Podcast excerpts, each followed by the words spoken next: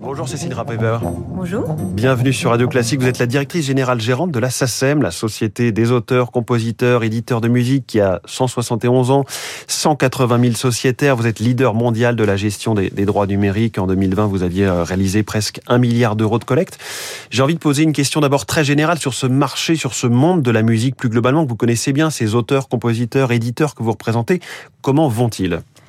Alors c'est une situation qui est extrêmement contrastée puisque vous le savez qu'avec la pandémie, il y a eu un certain nombre de lieux qui ont été fermés. Donc en fait, on se retrouve avec des créateurs et éditeurs de musique qui ont pu bénéficier, par exemple, de la croissance du numérique d'une façon assez exponentielle et qui vont bien. Mmh. On a euh, des auteurs, compositeurs, euh, éditeurs de musique liés à l'audiovisuel qui vont un peu moins bien puisque la fermeture des salles de cinéma, puis Ensuite, le très lent retour aux salles du public mmh. continue à les pénaliser. Et puis, on a malheureusement toute une partie, qui est d'ailleurs très importante chez nous, de créateurs et d'éditeurs de musique qui ont souffert de l'absence du live, euh, de la fermeture des discothèques aussi, et qui ont pu perdre jusqu'à 95% de leurs revenus. Nous, on table à peu près sur une perte en millions, 300 millions d'euros sur à peu près deux ans et demi euh, depuis l'apparition euh, du Covid. Donc ça, c'est un peu le bilan de la pandémie. Mais aujourd'hui, 2022, je comprends dans vos propos qu'on n'est pas encore du tout revenu. La saison des festivals, là, les concerts qui ont repris, on n'est pas du tout encore revenu au niveau d'avant-crise. Nous n'y sommes pas revenus pour deux raisons. La première, c'est que bien évidemment, le contexte que vous venez de résumer dans le journal de 6h30 est quand même assez compliqué. La pandémie a perduré. Euh, la levée, en fait, des restrictions a été assez tardive. Les gens se sont habitués finalement à rester un peu plus chez eux.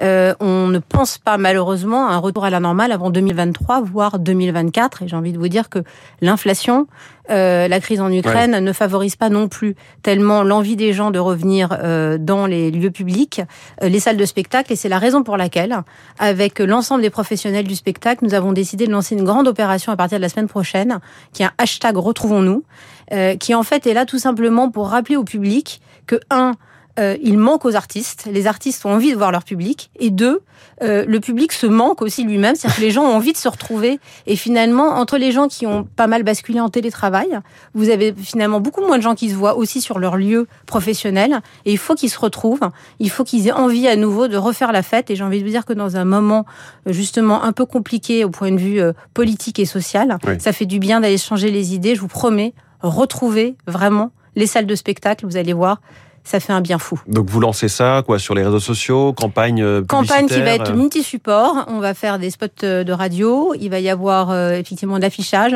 et évidemment beaucoup de réseaux sociaux puisque c'est principalement mmh. là maintenant que se trouve l'attention du public. Mais je retiens ce que vous disiez sur le fait que le, problème de pouvoir d'achat qu'on évoque de plus en plus en ce moment touche aussi et, touche cruellement finalement le, public des concerts. Oui, et malheureusement, et c'est en ça que je suis assez terrorisée pour la suite de, de de, tout ce qui concerne la création musicale, c'est qu'en général, les premiers pénalisés, ce sont euh, bah, soit les esthétiques fragiles, soit les jeunes générations.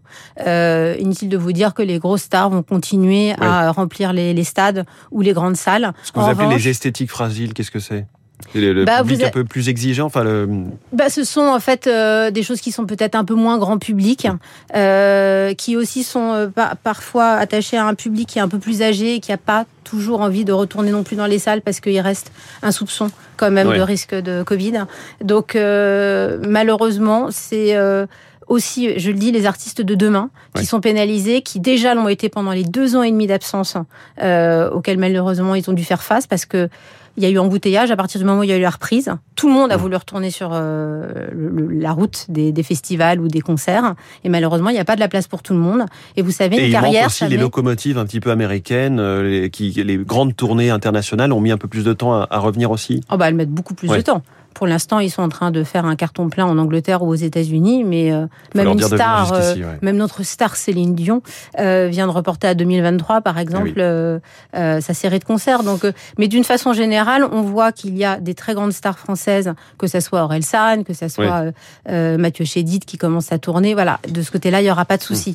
Mais une jeune génération qui n'a pas encore pu se faire connaître ces deux dernières années va souffrir, va mettre plus de temps à se développer. Cécile Rapp-Weber, directrice générale gérante de la SACEM, est-ce qu'au-delà de cette secousse violente qu'a été la, pandémie Est-ce que la crise du disque, comme on l'a appelé, même si c'est plus largement l'industrie musicale, est en passe de se terminer grâce à la montée du streaming? Alors, elle est en passe de se terminer puisque euh, par rapport à il y a dix ans avec la piraterie, on va beaucoup mieux.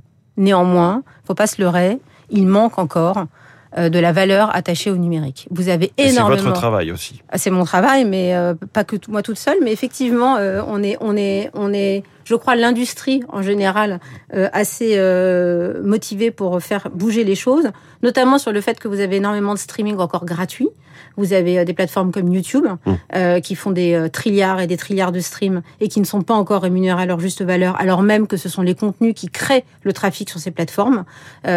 pour vous donner un exemple encore assez récent. Euh, j'ai un de mes camarades qui expliquait euh, il y a euh, encore deux jours qu'il était content parce que YouTube proposait maintenant un chapeau numérique où les fans peuvent donner de l'argent à leurs créateurs favoris. Donc c'est l'aumône un peu, c'est à votre bon cœur. C'est l'aumône avec 30% de com en plus, hein, mmh, par YouTube. C'est pas ça qui est vertueux pour moi.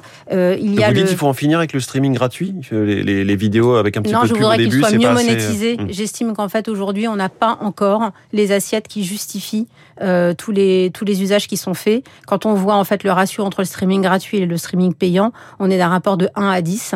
Il faudrait que tous les streams aient la même valeur. Hmm. Donc des publicités vendues plus cher. Enfin, ça, après, ça regarde Exactement, YouTube. et surtout qu'elles soient mieux déclarées. Alors, parlez-nous un petit peu de cette plateforme YouRights euh, de gestion mondiale des droits que vous avez développée avec IBM. 170 000 milliards de diffusions, donc de streams analysés en 2021. C'est, ça paraît gigantesque, les tuyaux, la machinerie derrière. Quel est le, but que vous avez voulu euh, atteindre avec cette, euh, cette plateforme? Alors, en 2017, quand on a vu évidemment que le streaming allait devenir une des exploitations principales de la musique, on s'est dit qu'il fallait absolument qu'on investisse dans un outil qui nous permette d'être leader dans le mmh. digital. Et c'est la raison pour laquelle nous avons construit cet outil qui apporte une transparence et une agilité dans le, la gestion des datas unique au monde, euh, à tel point que nous avons réussi à attirer les plus grands répertoires anglo-américains qui ont rejoint la SACEM pour que nous gérions leurs droits, non seulement les négociations vis-à-vis des plateformes, mais aussi le paiement de leurs droits d'auteur. Qu'est-ce qui a fait qu'elles ont eu envie de se tourner vers la SACEM euh, Voilà, structure française euh, eh bien, pour deux choses. La première, c'est qu'on a un environnement juridique qui est exceptionnel, il faut jamais l'oublier. Euh, on a des lois qui sont assez protectrices pour les créateurs par rapport au copyright américain ou euh, le droit, si j'allais dire d'auteur chinois, il n'existe pas vraiment, mais vous voyez ce que je veux dire. Euh, en revanche, ce qui était important aussi, c'est qu'on soit capable de prouver qu'une société française avait la technologie suffisante pour traiter les trilliards mmh. de streams qui existent dans le monde. Et nous avons euh, réussi à, monter cette, cet outil qui est unique et qui surtout apporte une transparence qui fait que n'importe lequel des artistes sait si jamais il a le moindre stream, qu'il soit en Bulgarie, euh, au Sénégal mmh. ou en France, euh, on peut lui apporter cette. Ce sera détecté et ce sera du rémunéré. Et c'est rémunéré, hmm. exactement. Pour l'avenir, vous vous tournez à la SACEM vers les NFT, ce système de certification de propriété, la blockchain qui, qui authentifie les transactions avec votre plateforme Music Start, mais aussi le métavers avec des concerts virtuels, le Web 3. Là, je pense que j'ai déjà perdu certains auditeurs qui seraient pas familiers avec toutes ces nouvelles technologies. Est-ce que tout ça n'a vraiment rien de gadget? C'est vraiment la suite de votre rôle de gestion des droits? C'est exactement ça. C'est qu'en fait, dans un Web 3 qu'on nous annonce extrêmement décentralisé, mais qui peut être créateur de valeur, il faut que la SACEM soit présente. Pourquoi?